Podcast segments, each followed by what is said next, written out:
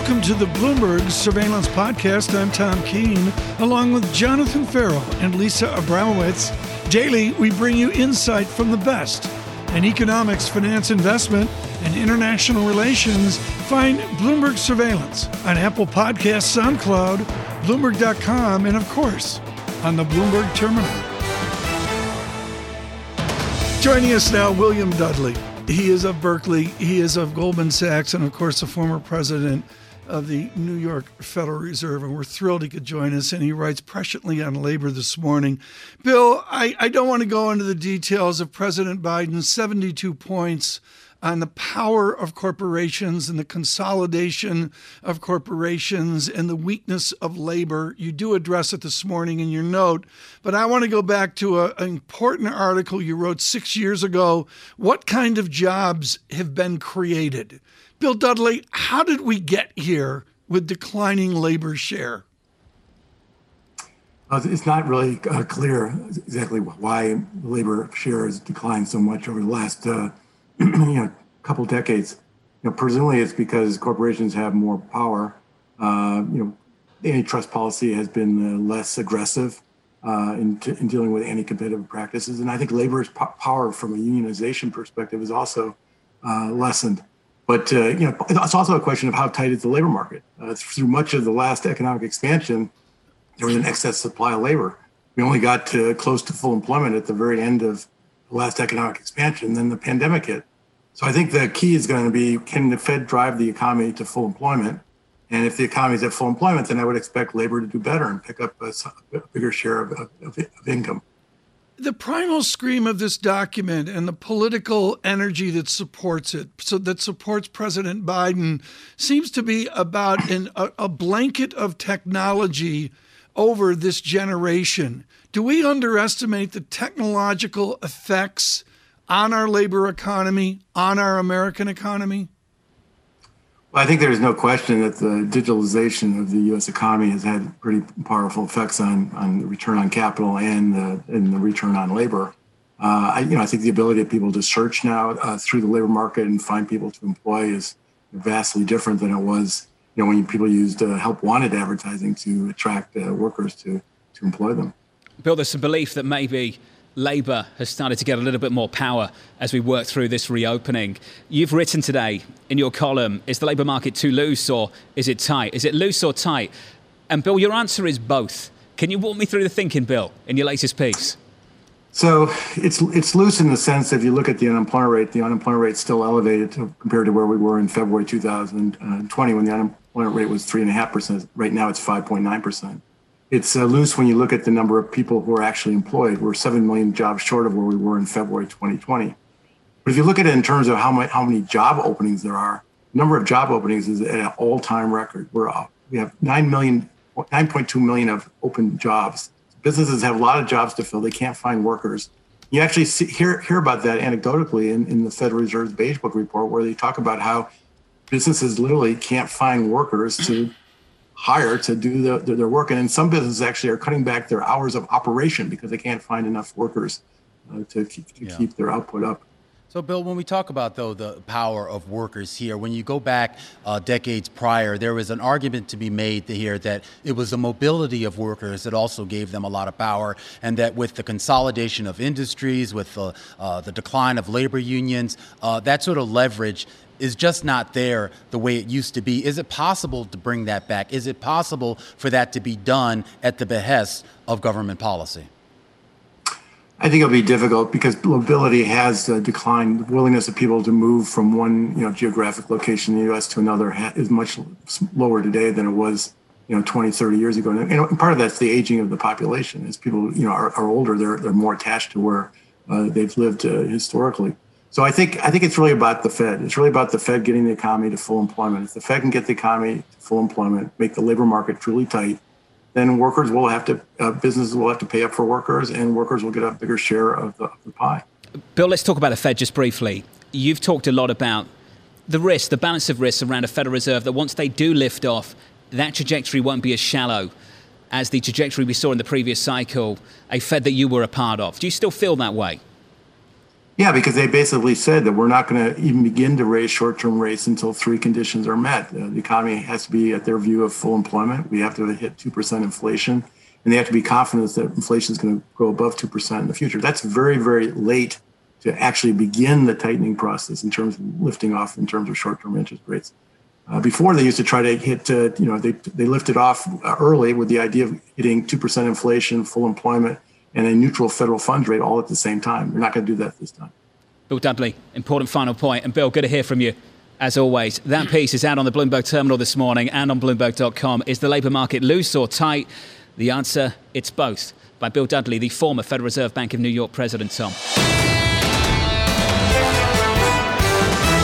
David Riley of BlueBay Asset Management agrees. He says, grin and bear it. It is a growth economy. David, what does the slowdown gloom crew get wrong? Well, I think they get wrong the extent of momentum that we have in the US and I think also the global economy right now. And you know, we still do have uh, continuing substantial fiscal uh, support. And I think that we're going to get more going forward as well coming out of Washington. Um, you know, we're getting things like the recovery fund will start to be dispersed towards the end of this year and into uh, 2022 uh, within uh, Europe, and of course with the vaccine rollout um, as, as, as well supporting reopening. So I, I'm, I'm pretty confident. I have got a high conviction, even though the market's kind of challenging that conviction in terms of how the bond market is performing, that you know we do have strong growth for this year. We'll have above trend for growth for next year.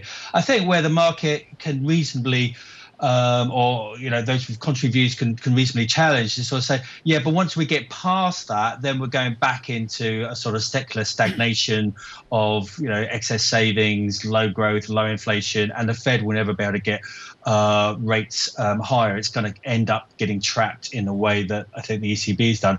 I'm, I'm not as pessimistic as as, as that. So, um, and I think right now the market is underpricing um, uh, the Fed. So, you know, I, I, I still think that bond yields are going to end uh, meaningfully higher by the end of this year, but you know, yeah, I'm taking some pain. I'm, I'm having to uh, uh, grin and bear that right now. David, earlier on, we caught up with BMO, talked about the reaction function of this market, how a market responds to incoming economic data. He made the point it's not what you expect.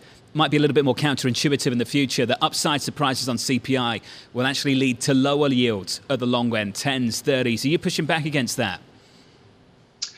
Well, I think in the near term, that is because the uh, market has interpreted the last meeting of the Fed as as this, you know, hawkish uh, pivot, and basically decided that the Fed has blinked in terms of its average inflation targeting um, regime. So, if you get higher inflation in the near term, that is makes the Fed more likely to to to, to hike rates, but as, as I was saying before, people are sort of now debating this kind of secular stagnation um, over, over, the medium term.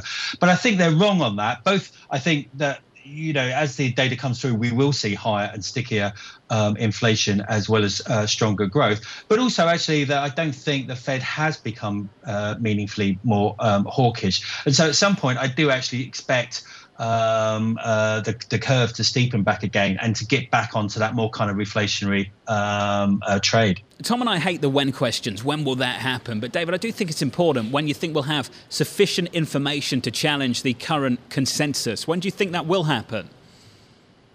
Uh, I, I, think we're going to be looking at sort of September, October uh, time. I mean, you, you, know, what's important is in addition to the inflation numbers, is also, of course, what's happening in terms of um, the labour market. And although we had a pretty strong payrolls headline number, the actual unemployment rate, um, you know, somewhat surprisingly ticked up. Now, our own forecast suggests that unemployment is going to be uh, approaching four percent by the end of this year. Uh, so I think you know when we get to sort of uh, October, um, we'd have had a number of uh, payroll reports, including you know the September uh, payrolls, which will start to reflect some of the runoff in terms of uh, the extended unemployment insurance. Um, you know, kids returning to school. Uh, you know, mums getting more access to uh, the labour market as well. So some of those sort of labour supply constraints may start to dissipate as well. So, David, so as we sort of try to assess this growth story, this growth scare, whatever we want to uh, sort of call it here, uh, can you maybe walk us through the divergence that we've seen lately between what's been going on with regards to sovereign debt and what's been going on with regards to corporate credit because they seem to now be uncoupling maybe just a little bit.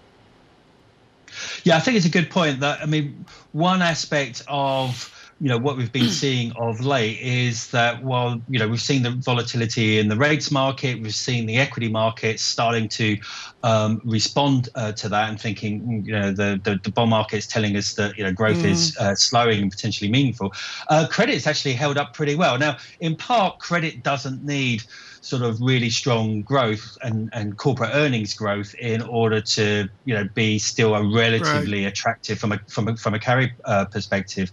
Um, but I do think also the credit market right now is sort of saying, well, you know, yeah, okay, maybe growth is you know may maybe moderating, but that's yeah. you know it's it's not waving any kind of yeah. red or even amber flags in my opinion. David, my observation is you're not focused. I mean, that's all I can see now. John, this is just simple. Riley is focused on one thing, and it's what England is going to do against Italy. Let's get to it. How do they do this, John Ferro and David Riley? Does England have to come out strong? It's the when question right now. When does England do it? Do they come out strong in the first half, John, or do they have to be patient and come out strong in the second half? I think a lot of it comes down to one player for England. David, I'm sure you agree. Raheem Sterling has yep. just been a standout performer. Player of the tournament for England. If he turns up, yep. there could be a bit of trouble for Italy. He's just David? been absolutely fantastic.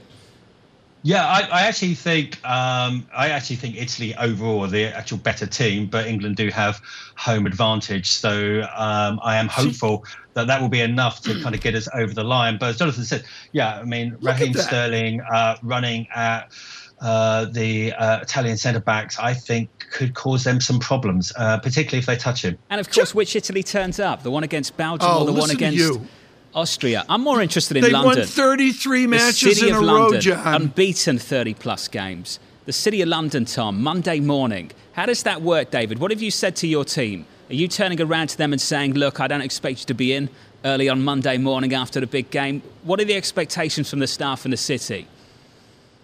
Uh, I, well, I've told them I won't. Don't expect me to be. Oh, you've told them that. What about them, David? Uh, no, they've got to be banging there. Right? I mean, someone's got to work. I mean, don't forget, I'm I'm a lot older, so I've, I've got you to sleep. Of free time. I, I do need my I, I do need my sleep. So um, yeah, I mean, hopefully, um, you know, we won't there, there be uh, a little bit of uh, you know positivity and uh, euphoria. Maybe a sort of cheeky long sterling. We trade. should we should send a camera. Out to Bank Station, just outside of Bank Station, Tom. Yeah. On Monday morning, yeah. I'm telling you, tumbleweed, yeah. it, it, all the way through to lunchtime. It's called yeah. bunk, right? Bunk. Yeah. Bunk. Bunk. Yeah. What I noticed here is David Riley just, you know, he was not focused until we brought this up, John, and he's just full on right now. I would agree. David in the zone. David Riley of BlueBay Asset David, Management, thank you. Chief Investment Strategist. TK, Monday morning, it's going to be dead. David Blanchflower, a few decades ago, definitively restructured our labor thinking with his book, The Wage Curve. And what we all know is our wage curve as a society has been shattered in the recent decades. He is at Dartmouth College. David, uh, uh, David Blanchflower joins us uh, this morning. Danny, I look at where we are, and you're the first name that I came up with. And what I want to talk about more than anything is the primal scream nature of these 72 point executives. Who is screaming about consolidation in America? Well, I, I, guess the way you would think of it now is that workers have been hurting.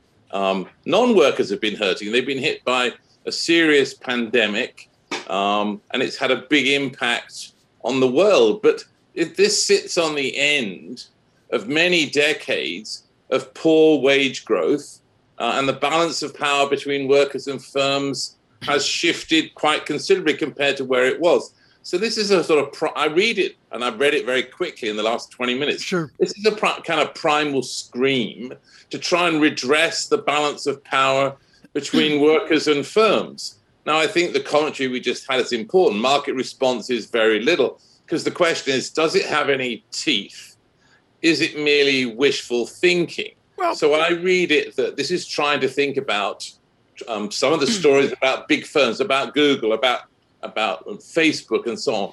But this is a, this is a scream in a right, sense. But David, start to think about that balance being being being changed. Whether is, it can do that is unclear. What is so important to me, Professor, is the idea from you or liberals like Paul Krugman or conservatives as well. Uh, the late Ed Lazear out at Stanford is the overwhelming theme of that document is technology is here and we are using right. and adapting to technology every uh, every day. Within the the economics of monopsony, can we take the dead weight loss of technology and can basically can we put the genie back in the bottle? Well, well, probably not. Um, I mean, the teeth is the big story, but I, but I do think that in some sense that I like to think of it this way: um, firms have the ability to pay uh, higher wages. They've seen no real need to do that, uh, and they haven't shared they haven't shared those wages uh, and those, uh, in a sense, the, the profits that they've made. So this is a scream to try and do something about that. I mean, look at real wages. I mean, I've written about it for 30 years. Still, even with the growth that we've seen, real wages today are still below what they were in the 1970s. So this is about trying to think about that coming out of the White House, coming out of Ceci Rouse, who cares about these kinds of questions. The issue is can you can you change this balance? There appear to be sensible things there in terms of let's think about this occupational licensing. Let's think about ways in which we can get prices down. But that in a, in a sense, Anno Domini can just continues. And in a sense, I read it as we would like for these things to happen. We would like to try and sort of stop the world from rolling. Yeah. But there's little or nothing in it. I mean, there is going to be a White House Competition Council, um, and and but that's true. But well, Danny, let's talk about that word. And forgive me for jumping so in big. because I think that word is so important. The knee jerk reaction from conservatives this morning, I think, would be to say, I'm from the government and I'm here to help. Run. Right. This is a problem. The government wants to set prices, all those kind of things. But I hear competition and the lack thereof. And Tom, I think, rightly mentioned the late great Alan Krueger and some of the work he did on non compete clauses and the labour market. And this is about trying to reintroduce competition where there hasn't been enough competition. Can you just sit there? That's your world, the labour no, market. No, Something like non competes and a problem that that has caused. Well, this is about the balance of power. Um, when the balance of power sits with firms, firms can put put in occupational licenses, and they differ by state.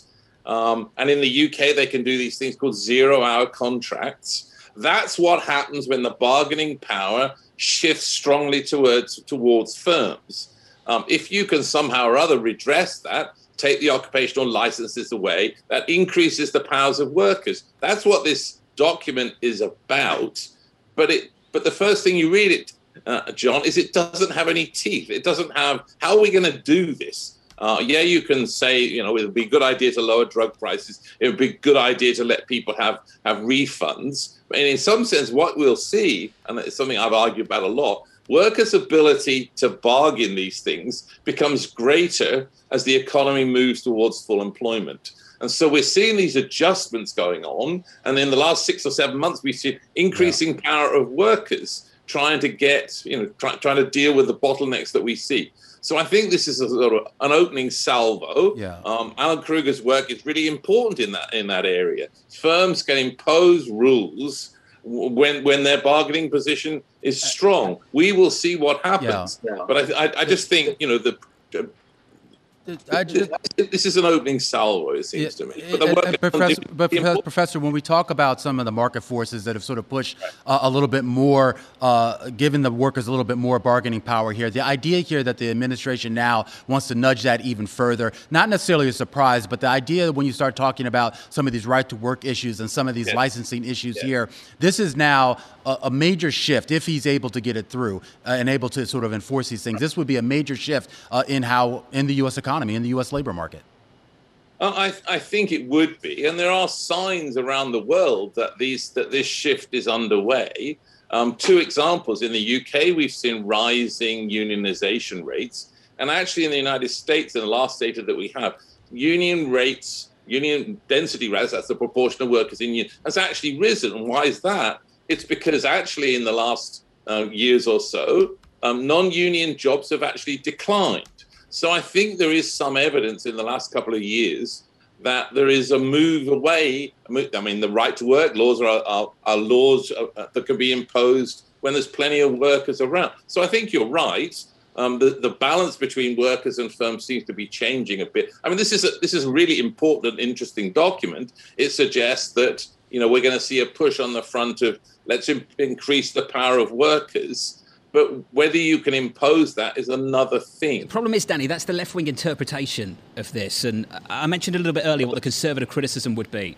The, we're, trying to, we're trying to reduce the friction of corporations. Yes. At the same time, I don't want to introduce more friction on the Labour side with unions. And you know that's a political point. Uh, of course, I know that's a political point.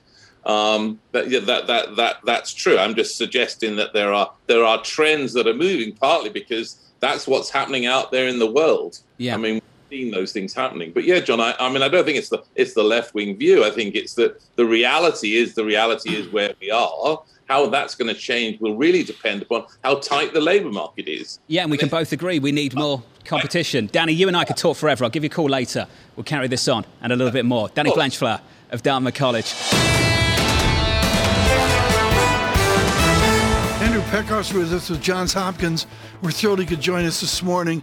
The mystery for me as someone vaccinated, Professor, is the idea that if I choose to be unvaccinated, how sick is sick when I get the Delta variant?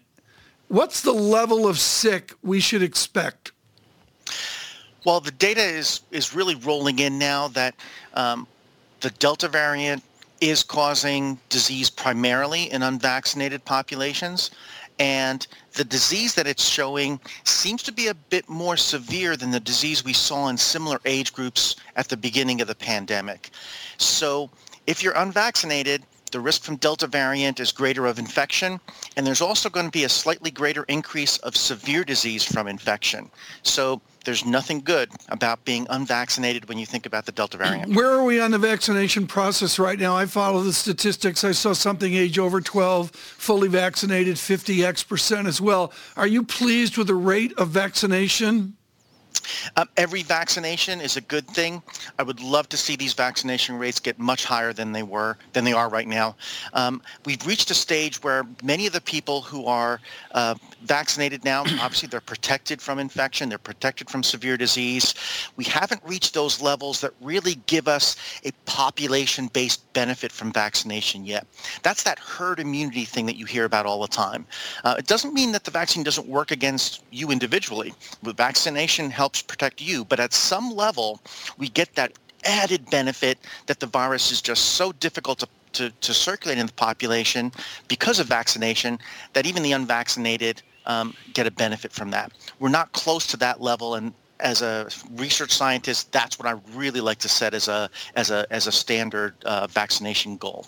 Yeah, Doctor, a lot of talk now about sort of what the next step is for those folks who have uh, been fully vaccinated. Pfizer, of course, uh, coming out yesterday and talking about uh, the idea of a booster shot. The CDC saying that, well, maybe not quite yet here. Where do we stand? Well, all the data so far from the U.S. looks like vaccination, particularly vaccination with the mRNA-based vaccines, is protecting against Delta variant. So I like the fact that Pfizer has gone forward with the clinical trial to show what a booster will do. Um, I think that's important data to have. I don't see it as an imminent thing uh, in terms of a guidance for the U.S. population. But this virus moves quickly. Variants are emerging fast. And I think the Pfizer move is good in terms of preparing for the future. If we get a variant that's even more deadly than Delta, then a booster may be an important thing to, to, consider. And having Pfizer um, completed the clinical trials for that is going to be a good thing in terms of yeah. helping us be prepared for that. Professor, it's good to hear from you, sir. It's good to catch up. We've got some breaking news we need to run to. Andrew Pekosz there, Johns Hopkins, Bloomberg School of Public Health. This is the Bloomberg Surveillance Podcast. Thanks for listening. Join us live weekdays from 7 to 10 a.m. Eastern on Bloomberg Radio and on Bloomberg Television each day from 6 to 9 a.m. for insight from the best in economics, finance, investment, and international relations.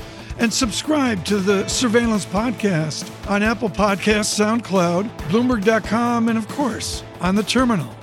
I'm Tom Keene, and this is Bloomberg.